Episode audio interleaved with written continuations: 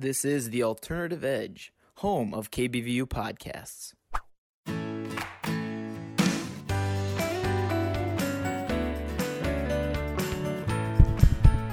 Mic check one, two, three.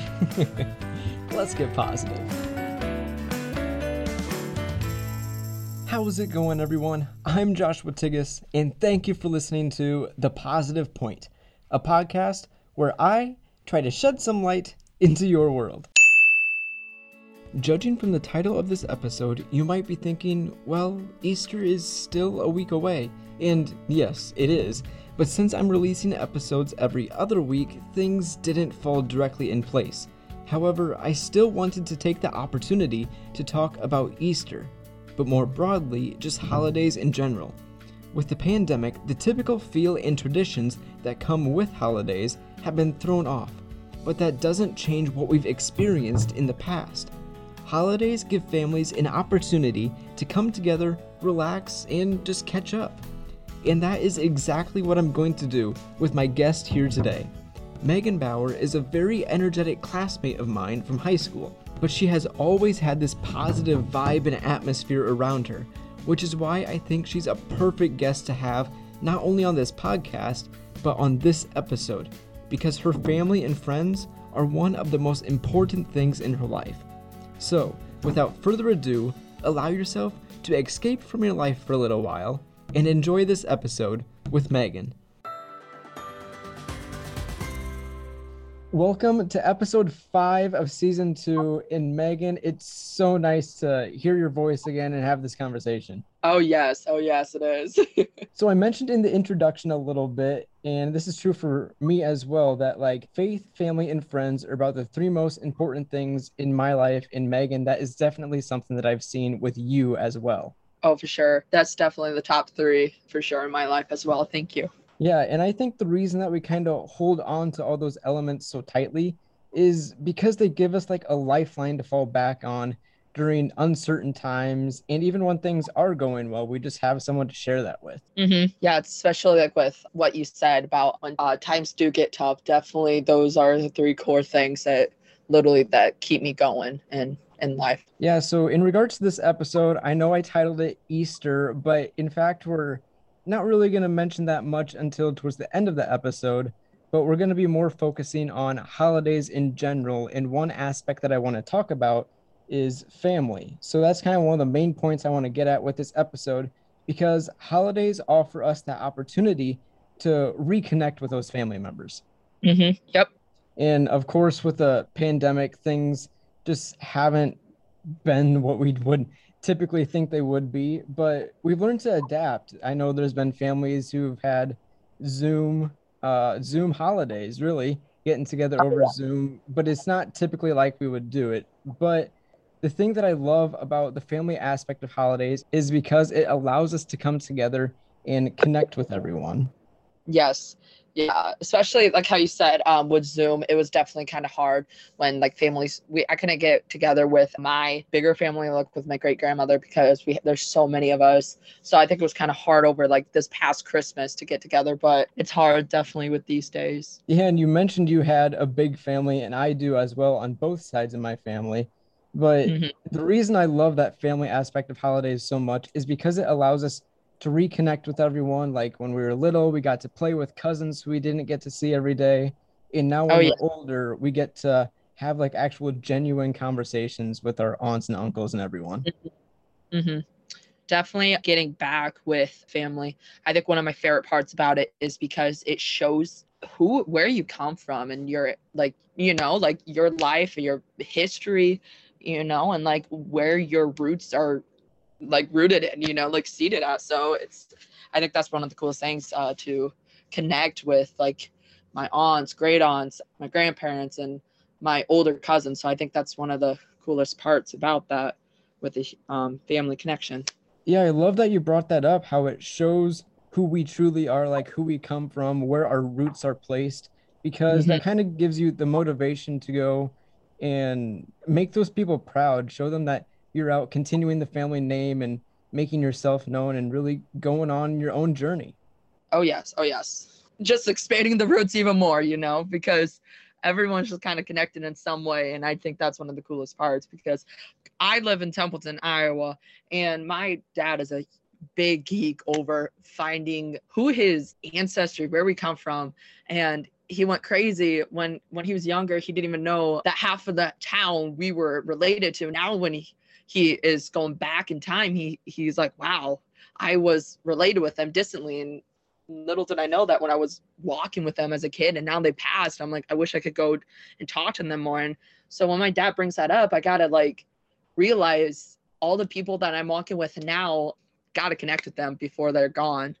Yeah, I love that you brought that up. That's a funny story with your dad. And that is really true to connect with the people while they're here, because that kind of brings mm-hmm. up a dark part of life when we really don't know when the end is. So we got to make the most of it while we are here. Yep. Yeah, but to kind of go along with this family aspect too, how seeing everyone again when the holidays come around. And I think the reason why holidays are so anticipated is because of the connectivity that it offers.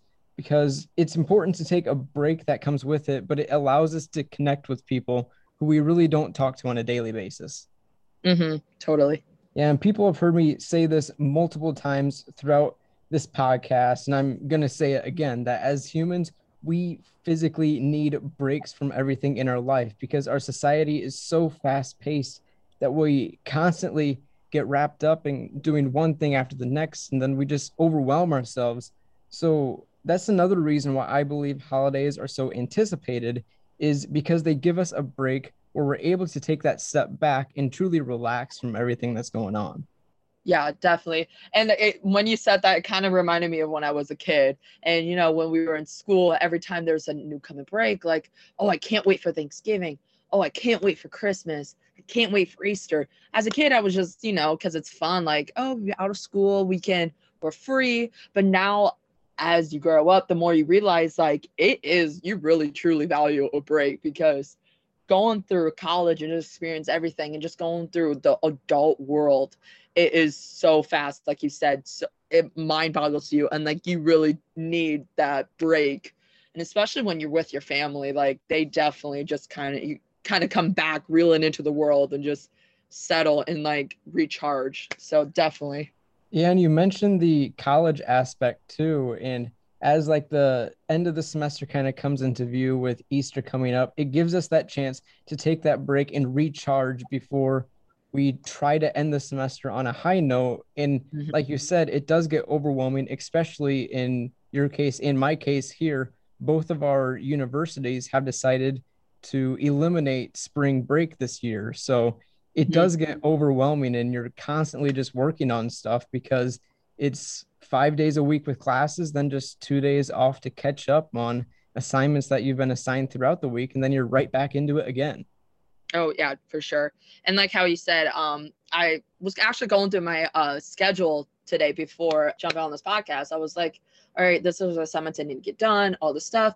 And I kind of totally like forgot that Easter's like granted, I know we're in Lent and stuff, but I was like, oh my goodness, Easter is now really approaching. And my teacher just was talking about like, oh, in two weeks, blah blah blah, we had to do this and whatnot, and I'm like, oh my goodness, Easter is coming up. So I think that's when I it's kind of hard coming from a private school, and we always it's always in our brain like, hey, daily reminder, whatever. But now when you're on your own, definitely, I think that was one of the hardest things I have encountered in college is I'm in a public school and my faith has not always been with me, you know even though it has, but then it hasn't. You know, it's not always like there. Like people are not pressuring. It's now up to you. Yeah, that's exactly the case with me too, with being off at college. Like you said, growing up in a private Catholic school, we were always just constantly reminded of our faith. But now, mm-hmm. as we go off to college, it's all on our own. Like no one else is around us to remind us of the big events that are coming up, like with Lent starting and everything. It's all down to yourself to really mm-hmm. desire that relationship with God. Oh yeah, and I think that has been a struggle.